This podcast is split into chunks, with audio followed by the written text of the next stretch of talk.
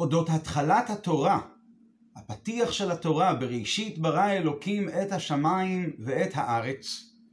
תמהו רבותינו זיכרונם לברכה, זה מופיע גם ברש"י, לא היה צריך להתחיל את התורה אלא מהחודש הזה לכם, שהיא מצווה ראשונה שנצטוו בה ישראל, ומה טעם פתח בבראשית.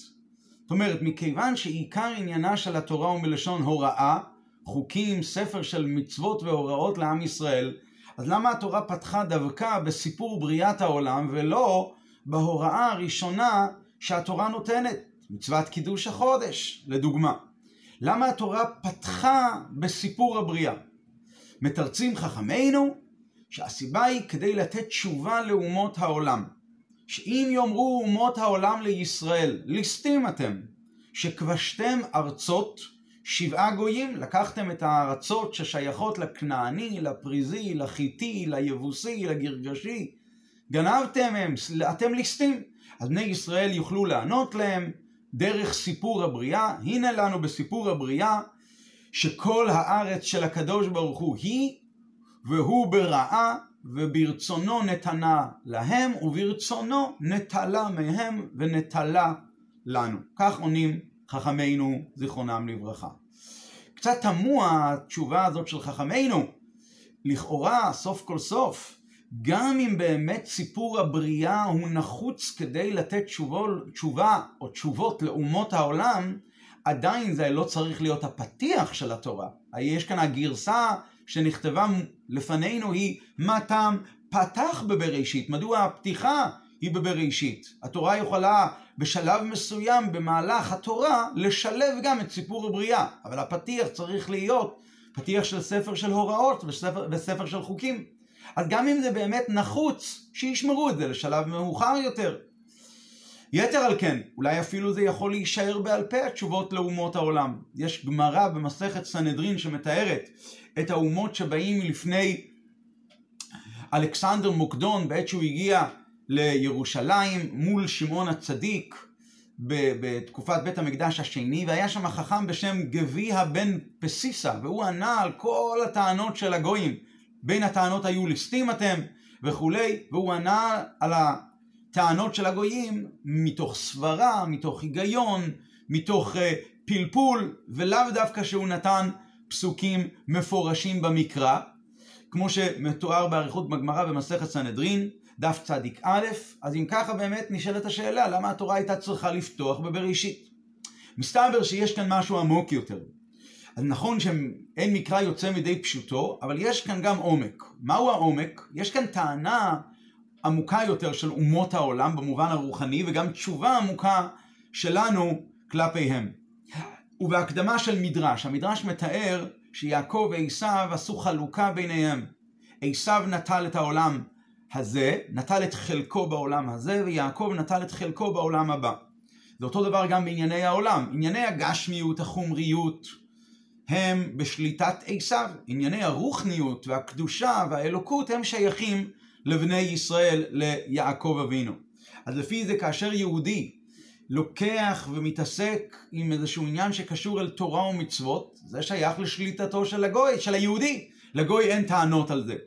אבל כאשר יהודי לא מסתפק בזה והוא כובש גם את ענייני החולין והופך אותם לקדושה, הוא מנצל את הגשמיות והופך אותה לשם שמיים לעבודת השם, ובונה מזה מקדש, עושה מהזהב קודש הקודשים, ועל דרך זה בכל שאר ענייני העולם שהוא מעביר אותם לרשות הקדוש, הקדושה, כאן באים האומות וטוענים, ליסטים אתם. ענייני החולים הם שייכים אלינו, אתם לוקחים את גבול הקדושה ומרחיבים אותו על חשבוננו. אז זה התשובה של בני ישראל שמונים להם כל הארץ של הקדוש ברוך הוא היא, הוא ברעה ונתנה לאשר ישר בעיניו. זאת אומרת, נכון, ענייני העולם באמת הם נתונים לכם, אתם אומות העולם שייכים לכם ענייני האומות, ענייני העולם, אבל זה לא בגלל שאתם הבעלים האמיתיים על ענייני העולם, אלא בגלל שהקדוש ברוך הוא ברא והוא, והוא כבעל הבית החליט כעת שאתם, זה בשליטתכם.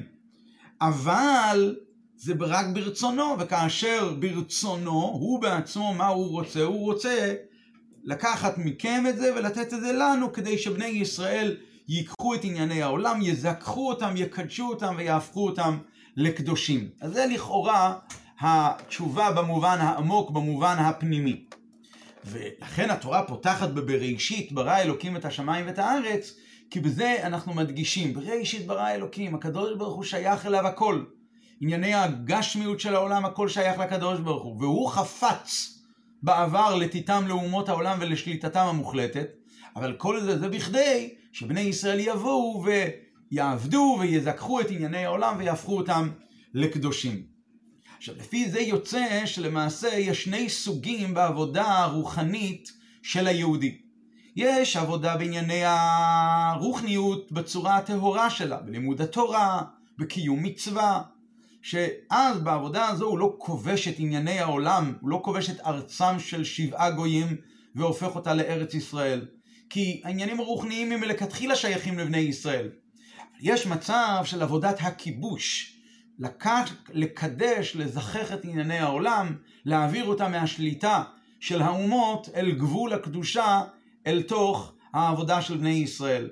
לכאורה ברור שהעבודה הרוחנית היא נעלית יותר מהעבודה של זיכוך הגשמיות. יהודי שהוא לומד תורה, יהודי שהוא מקיים מצווה, הוא מרומם מענייני העולם, הוא שייך, העיסוק שלו הוא נטו בענייני קדושה או בענייני אלוקות, זה לא דבר שהוא אה, מבטא על העלם על הקדוש ברוך הוא, הסתר מהקדוש ברוך הוא, להעלים, להסתיר, עולם מלשון העלם, לא, הוא מתעסק בענייני רוחניות. לעומת זאת, כאשר הוא הולך לעבודה השנייה של כיבוש, שהוא מתעסק בפרנסתו, בפרנסת בני ביתו, בענייני בצרכ... בצורכי גופו.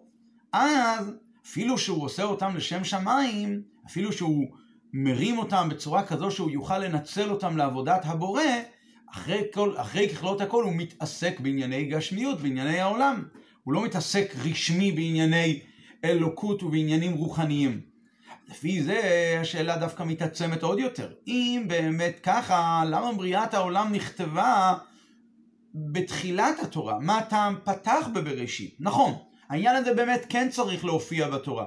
כי אנחנו באמת ממפורש צריכים תשובה לאומות העולם על השאלה הזאת, איך אנחנו מתעסקים עם ענייני הגשמיות של העולם ומעבירים אותם לרשותנו ולגבול הקדושה. אז נכון, אז אנחנו צריכים באמת לענות להם את התשובה של בריאת העולם אבל מכיוון שסוף כל סוף העבודה הזו של כיבוש ענייני העולם והפיכתם לקדושה היא נחותה יותר באופן, אה, בכל אופן באופן גלוי, נחותה יותר מהעבודה הרשמית של עבודת התורה וקיום המצוות בצורה רשמית, אז אם ככה, התורה הייתה צריכה לפתוח במצווה הראשונה שנצטוו בישראל, אחרי שהתורה תפרט את כל העניינים, אז התורה יכולה להתפנות ולתת לנו גם את ההסבר לאומות העולם על העבודה הנמוכה יותר. אז עדיין השאלה עדיין בעיצומה. והביאור בזה הוא כתוב באמת בספרים, מודגש באריכות בחז"ל, במדרשים ובתורת החסידות. למה באמת, מה התכלית של כל בריאת העולם? התכלית היא נתאווה הקדוש ברוך הוא להיות לא יתברך דירה בתחתונים. הקדוש ברוך הוא רוצה שהעולם הגשמי שנברא כמעלים, כמסתיר על האלוקות, והוא ממש חשוך והוא מלא קליפות, סטרא אחרא, העלם והסתר על האלוקות, בא הקדוש ברוך הוא ואומר, יש לי תאווה. ומהי התאווה שלו? שהאור של השם, האור האינסופי של בורא עולם, יאיר במקום החושך ובמקום הסטרא אחרא, עד שהעולם יהפוך להיות לדירה לקדוש ברוך הוא. והדירה הזאת נעשית כמובן על ידי עבודתם של בני ישראל, שהם מקדשים, מזכחים את ענייני העולם, והופכים אותם למקום, והופכים את הגשמיות של העולם למקום קדוש יותר, למקום נעלה יותר. ולכן יהודי לא יכול להסתפק בעובדה שהוא מקדש את המוח שלו, את השכל שלו, וזה זה, זה לא מספיק לו. הוא גם לא יכול להתעסק, ב, הוא לא יכול להסתפק בעובדה שהוא עושה כל מיני דברים של תשמישי קדושה. כוונת ותכלית הבריאה היא להיות לא יתברך דירה בתחתונים, שיהודי יקדש את, הג... את הגשמיות, את הדברים הכי נמוכים והכי נחותים, שזה ענייני הפרנסה וצורכי גופו וכולי וכולי, וזה היה התאווה של הקדוש ברוך הוא. בזה הוא חפץ. אז מסתבר שלמרות גודל מעלת העבודה של קיום מצוות ולימוד תורה, אבל תכלית רצונו של הקדוש ברוך הוא היא שדווקא העבודה הזו של זיכוך וקידוש ענייני החומר, ענייני הגשמיות, זה תכלית בריאת כל העולם, וזה מה שעלה ברצונו. נתאווה הקדוש ברוך הוא, זה החפץ שלו והרצון שלו, זה עושה לו את הנחת רוח האמיתית. אז נכון אמנם שבאמת עבודת השם בענייני קדושה היא עבודה מרוממת יותר, אבל זה יותר שייך למדרגת העבודה, אבל ביחס לכוונת הקדוש ברוך הוא, כוונת הקדוש ברוך הוא, המטרה הזו היא בכוונה הרבה יותר נעלית. הכוונה של כל הבריאה היא שיהיה המשכן דווקא בעניינים תחתונים, נמוכים, ושם לזכך אותם. נתאווה הקדוש ברוך הוא להיות לו יתברך דירה בתחתונים, ולכן התורה לא מתחילה בענייני תורה ומצוות, בענייני הוראות, אלא מה הטעם פתח בבראשית, הוא מתחיל את הבריאה, את סיפור הבריאה, כי דווקא בבריאה, בעבודה הזו של העולם, כאן הקדוש ברוך הוא ישכון, וזוהי, וזוהי חפצו ותאוותו. והאמת היא שבנוסף לעובדה שבאמת עבודת קידוש הגשמיות והחולין, פה למעשה אנחנו מממשים את כוונת הבריאה בצורה הכי, הכי נעלית שבה, בנוסף לזה יש עוד פלוס. על ידי שמתעסקים, רואים את זה במוחש, שמתעסקים בעבודה הזאת של ענייני העולם, מקבלים, יותר נכון מתגלים, כוחות נפש גבוהים ונעלים מאשר כוחות הנפש שמתגלים בעת קיום תורה ומצוות בצורה רשמית. כשיהודי לומד תורה, כשיהודי מקיים מצווה, אז הוא מתעסק בענייני רוחניות, אז הוא מצוי בתוך דלת אמות של קדושה, אז קל לו להתנהג כמו שצריך. כאשר הוא מתעסק אבל עם צורכי גופו, הוא מתעסק עם עניינים גשמיים, הוא יורד, הוא מתלבש אליהם, הוא יורד ו- ומתעסק איתם, אז פה הוא צריך לעורר מידה גבוהה יותר של יראת שמיים כדי לגלות את הקדוש ברוך הוא גם באותם מקומות, לגלות את ההתקשרות האיתנה שלו עם הקדוש ברוך הוא גם באותם מצבים, שאפילו שהוא עמוק בענייני חולין הוא עדיין קשור אל בורא עולם. אז לכן העבודה הזאת של קידוש וזיכוך הגשמיות היא לא רק שהיא חלק מהעבודה, לא רק שהיא תכלית העבודה, היא למעשה היא מרוממת את כל ענייני העבודה, על ידה מתמלאה כוונת הבריאה ועל ידה מתגלים כוחות הנפש העמוקים של הקדוש ברוך הוא ולכן התורה פתחה בבראשית כדי להורות לנו שהכיבוש הזה של ארצות שבעה גויים במובן הרוחני, קידוש וזיכוך הגשמיות היא עבודה נעלית, היא עבודה מרוממת, יש עליה חשיבות ואפילו על ידה מקיימים וממ... אבל האמת היא שיש כאן עומק עוד יותר נעלה. וזה את העומק של העניין, ועל ידי זה נבין עוד יותר לעומק למה באמת התורה פתחה דווקא בבראשית. נבין את זה לפי הידוע שבחלוקה הכללית, מקודם חילקנו את הענייני אה, רוחניות וקדושה מול התעסקות עם ענייני העולם. אבל בענייני העולם עצמם יש שני סוגים. יש את דברי הרשות. דברי הרשות משמע דברים שהם פרווה, הם לא איסור, הם לא היתר, הם, הם, הם דברים מותרים, אבל הם לא דברים קדושים. הכיבוש של ענייני הרשות הוא נעשה כמובן על ידי העבודה הרוחנית של היהודי שהוא מתעסק כל מעשיך לשם שמיים, לוקח דבר שהוא מותר ומתעסק איתו לשם שמיים בכל דרכיך דאי הוא, מבין את הקדוש ברוך הוא, יודע עליו, וכמובן, כמובן שזה כולל בתוכו את, כמובן את לימוד התורה וקיום המצוות ושאר העניינים של, אה, של העולם, של, של ענייני הרשות. יש אבל חלוקה אחרת. חלוקה מספר 2 היא החלוקה של הדברים האסורים, הדברים שהחיות שלהם היא משלוש קליפות הטמיות שאין בהם טוב בכלל. שמסתבר שגם בדברים האלה שאין בהם טוב כלל, יש איזשהו ניצוץ קדושה שמהווה אותם ומחיה אותם. הרי כל דבר קיים רק על ידי הקדוש ברוך הוא, כי ממך הכל. רק מה? אור הקדושה, הקדושה הוא כל כך מוסתר, הוא כל כך נעלם בעניינים האלה, עד כדי כך שזה נראה ממש כאילו שאין בזה, בזה שום קדושה בכלל בכלל. עכשיו, בדרך כלל אמ, אי אפשר אה, לברר ולזכך את העניינים האלה של איסור. זה לא, זה לא שייך לזיכוך, אנחנו לא שייכים לזה. צריכים, על, זה, הזיכוך של זה והטיפול בעניינים האלה נעשים דווקא על ידי דחייה. דוחים את זה. יש דרך אחת שהיא יכולה לזכך אותה ולהעלות אותה, וזה על ידי זדונות נעשו לו כזכויות. שזה קורה, מתי זדון הופך לזכות, למצווה? כאילו יש לך נקודת זכות, על ידי תשובה מאהבה. אומרים חז"ל שתשובה מהירה הופכת את הזדונות לשגגות, תשובה מאהבה הופכת את הזדונות לזכויות. אבל בדרך כלל זה לא עובד, ואי אפשר להעלות את הדברים האלה לקדושה, וזה דברים אסורים. עכשיו, לפי הרעיון, לפי החלוקה הזאת של דברי הרשות ודברי איסור, יש לומר שהטענה הפנימית של אומות העולם שבאים ואומרים ליסטים אתם, היא מכוונת בעיקר לגבי הדברים האלה, שלגביהם יש מקום כביכול גם על פי התורה לבוא ליהודי ולהגיד לו זה לא בשבילך. אתה צריך להיות סור מרע, אתה צריך לדחות, אתה לא צריך להתעסק עם ענייני הקליפה והסטרא אחרא של הדברים האסורים לגמרי. לפי התורה אפילו הדברים האלה הם אסורים. זה לא שה... כביכול הגוי בא ואומר ליהודי, הדברים האלה הם, הם לא ברשותך, הם ברשות הקליפה. לכן, אילו באמת בראשית היה כתוב אחרי החודש הזה לכם, כמו שבאמת ככה היה צריך להיות, אז באמת היה יוצא שהייתה קיימת עבודת כיבוש ובירור רק בדרך של תורה, בדרך של לימוד תורה. כלומר, התורה הייתה נפתחת בהוראות התורה, בלימוד תורה, בשלב מסוים גם הלימוד על הבריאה, אז היינו מבינים שענייני הבריאה המותרים, ענייני הרשות, הם באמת שייכים אלינו. אבל בזה שהתורה פתחה.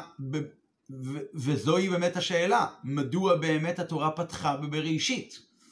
התורה יכלה גם לשמור את, ה... את הפתיחה הזו של, הת... את... את... במקום לפתוח בבראשית, התורה יכולה לשמור את זה לזמן אחר, ואז היינו מבינים שבאמת הכל שייך לקדוש ברוך הוא, ענייני הרשות שייכים לקדוש ברוך הוא, והוא נתן אותה עכשיו לנו, לשליטתנו, שאנחנו נברר אותם, נזכח אותם, נעשה אותם לשם שמיים. ו... ואז באמת באים האומות ואומרים, רגע, אבל העניינים של שלוש קליפות הטמעות, זה בדרך, זה שלא שייך לכם בכלל, זה גזילה אצלכם, ליסטים אתם. אז זה באה התורה ועונה להם, פתח בבראשית, במפורש, נכון מי שמצד התורה, מצד לימוד, מצד תורה, מצד לימוד התורה, אז הניצוצות שבדברים האסורים לא יכולים להתברר. אבל מצד הקדוש ברוך הוא עצמו, שהוא מעל התורה, יש כוח לעשיית תשובה ולעשיית תשובה מאהבה, ועשיית תשובה מאהבה גורמת שהזדונות נהפכים לזכויות. יש חז"ל שחז"ל אומרים ככה, שאלו לתורה חוטא מה עונשו, אז התורה אמרה יביא קורבן, שאלו לנביאים, שאלו, שאלו לקדוש ברוך הוא חוטא מה, מה, מה עונשו, מה, מה, מה, מה יעשה החוטא? אומר הקדוש ברוך הוא יעשה תשובה ויתכפר לו. כלומר, יש את הכביש תורה ויש את כביש עוקף תורה כביכול. יש את הקדוש ברוך הוא שמעל התורה. פתח בבראשית משמע, יש איזה משהו שהוא קודם לתורה. בתורה עצמה יש משהו שהוא קודם לתורה. ובסגנון ברור יותר, נכון, בדרך התורה באמת יהודי לא נדרש לעניינים האסורים לגמרי, אין לו, זה לא שייך אליו. באמת יהודי שצועד בדרך התורה זה לא שייך אליו. אבל כאשר קרה חלילה והוא כן נפל בענייני איסור מוחלט של שלוש קליפות הטמעות, ועכשיו, אז על ידי התחברות אל הקדוש ברוך הוא עצמו, ועל ידי תשובה שהוא שב אל הקדוש ברוך הוא מאהבה, הוא יוצר כאן שהזדונות האלה נהפכים לזכויות. וזה בכוח, אז בעצם למעשה הוא גוזל כאן את ענייני, העניינים השייכים לאומות העולם, דברים האסורים, והוא מביא אותם כעת לגבול הקדושה. זדון הופך לזכות. מה הכוח לזה? כל הארץ של הקדוש ברוך הוא היא, הכל שייך לקדוש ברוך הוא. וגם התורה עצמה שייכת לקדוש ברוך הוא. וגם הפרט הזה של התורה, גם הוא שייך לקדוש ברוך הוא. וכשהקדוש ברוך הוא פותח בבראשית משמע שיש כביכול את הפתיח שהוא מעל התורה. והפתיח הזה הוא, הוא ה- ה- ה- היכולת הזאת, בזכות תשובה מאהבה, להגיע לרמה של זדונות נעשים לו כזכויות. רק מה, מכיוון שבתורה אור, כל העניינים האמיתיים כמו שהם מתגלים באמצעות התורה, אז בתוך התורה עצמה, בפתיח שלה, מתגלה העניין הזה מובהר, העניין הזה, הכוח הזה, להתחבר אל הקדוש ברוך הוא שמעל התורה, ועל ידי זה לעשות תשובה והזדון הופך לזכות, העניין הזה מתבהר על ידי התורה. וזה אגב ההבדל בין שתי נוסחאות של חז"ל, הזכרנו מקודם, האם פתח בבראשית או כתב בבראשית. רש"י בחר בניסוח ומה טעם פתח בבראשית. יש כתב בראשית. בסדר, אפשר לכתוב את סיפור הבריאה בשלב מסוים, אבל השאלה היא עמוקה יותר, מדוע פתח בבראשית? רק מה? זה ההבדל אם אומרים פתח בבראשית או כתב בבראשית. יש שתי גרסאות, רש"י בחר בגרסה פתח בבראשית. למה? מה טעם פתח בבראשית? כי לגבי בירור דברי הרשות, לא דברים האסורים, אז די באמת שיהיה כתוב בבראשית. בשלב מסוים זה ייכתב בתורה. אבל השאלה היא, מה טעם פתח בבראשית? כי העניין הזה של להתעסק עם, עם דברים אסורים בדרך של תשובה, שעל ידי התשובה הזדונות נעשים לו כזכויות, זה דבר שעל פי סדר התורה זה לא צריך להיות. ובאמת על פי סדר התורה. אז לכן יש כאן שאלה, מה טעם פתח בבראשית? סדר האומר אכתב ואשוב, אכתב ואשוב, אין מספיקים בידו לעשות תשובה, זה דבר שהוא לא בסדר, זה פגם. ולכן לגבי העניין הזה של כיבוש ארצות שבעה גויים במובן שאמרנו מקודם, במובן של הדבר, לברר את הדברים האסורים, מאיפה הכוח הזה נובע? לכן הכוח הזה נובע מהפתיחה בתורה. למה, מה הטעם פתח בבראשית? זה מעל התורה, זה כאילו כוח דרגה מסוימת שהיא מעל התורה. אז אולי נסכם. אמר רבי יצחק, ומה הטעם פתח בבראשית? משום כוח מעשיו הגיד לעמו לתת להם נחלת גויים, שאם יאמרו אומות העולם לישראל הסתים אתם, אז נענה להם. כוח מעשיו הגיד לעמו. הוא לא אמר כוח מעשיו נתן, אה, סיפר לעמו, לימד את עמו, הגיד, הגיד זה מלשון גיד, גיד זה למשוך, משיכה, גיד, גיד הנשה, גידים, נמשך כמו גיד, גם אה, בארמית, גוד אסיק, להמשיך. כוח מעשיו הגיד לעמו, לעמו, לעם ישראל, הקדוש ברוך הוא המשיך את כוח מעשיו, את הכוח והניצוץ האלוקי שיש בכל מעשיו. שזה כולל גם דברים אסורים, ממך הכל. ולכן, מכיוון שישראל הם מאוחדים עם הקדוש ברוך הוא, אז הוא הגיד להם, הוא המשיך להם את uh, הכוח מעשה, והרי הם חד עם הקדוש ברוך הוא. יש קשר עם יהודי שהוא חד עם התורה, ויש קשר עם יהודי שהוא חד עם הקדוש ברוך הוא שמעל התורה, שהרי ישראל הם קדמו לתורה. בתורה כתוב, דבר על בני ישראל. הקדוש ברוך הוא אומר, בני ישראל שהם קדמו לתורה, התורה קדמה לעולם, ובני ישראל שקדמו לתורה, הקדוש ברוך הוא מדבר עליהם שהם כבר קיימים, והוא אומר דבר לבני ישראל. זה בעצם הכוח הזה לעשות את התשובה מהאהבה שהזדונות נהפכים לזכויות, וזו פעולה שהיא רק מגיעה מכוח מעשיו של הקדוש ברוך הוא. וזוהי התשובה לשאלה ליסטים אתם. עכשיו לפי זה נבין, נבין היטב לפי זה את הסדר הדברים. שבאמת סדר הדברים ב, ב, בעבודת היהודי חייבת להיות בסדר ובהדרגה. גם בתשובה צריך להיות בסדר ובהדרגה. בתחילת הדרך האדם צריך להרגיש שהטיפול שלו במרכאות בענייני דברים האסורים וקשורים לסטרא אחא ולקליפה זה בגדר של גזילה. הוא צריך להתנתק. רגש ראשוני צריך להיות רגע של להתנתק מהרע לגמרי. זה לא שייך אליי, זה גזילה. זה שייך למשהו אחר. גזלתי כביכול דבר ששייך לקליפה חלילה. זה השלב הראשון. לאחר מכן הוא מגיע לדרגה של תשובה מאהבה, שזוהי דרגה נעלית יותר בתשובה, והרוח תשוב אל האלוקים אשר נתנה הוא חש בתשובה שלו סוג של שיבה אל שורשו ומקורו, ובשורשו ומקורו מאיר כוח מעשיו, הגיד לעמו. שם מאיר שורש נשמתו כפי שהוא מאוחד עם הקדוש ברוך הוא, ושם באמת יש לו את הכוח לברר כביכול גם את ענייני הגזלה האלה, ולגלות שזה בכלל לא גזלה, ממך הכל, הקדוש ברוך הוא עשה את הכל, ובדברים האסורים האלה בעצם טמון הכוח שלו, נהפכים לו, הזדונות האלה נהפכים לו לזכויות. על ידי, גרמו לו להגיע, הם הם, אלה שגרמו לו להגיע לכזאת תשובה, לכזאת שיבה. דווקא האווירה עצמה, דו, היא, זו, היא, היא זו שגרמה לו לשוב אל הקדוש ברוך הוא ולהגיע, להשיב את נשמתו לדרגה כל כך נעלית, ועל ידי זה הוא מתעלה היהודי לכל הדרגות, אפילו לד... עד לדרגה שעליה אמרו חכמינו, שבמקום שבעלי תשובה עומדים, אפילו צדיקים גמורים אינם יכולים לעמוד, ועל ידי זה הצדיקים בעצמם הם נדבקים כביכול בווירוס הזה של התשובה מהאהבה, כמו שהזוהר אומר, שכשהמשיח יבוא, אז גם צדיקיה אטווי בתיובתא, גם הם ישובו בתשובה, תשובה נעלית, תשובה מאהבה, שיבה אל הקדוש ברוך הוא.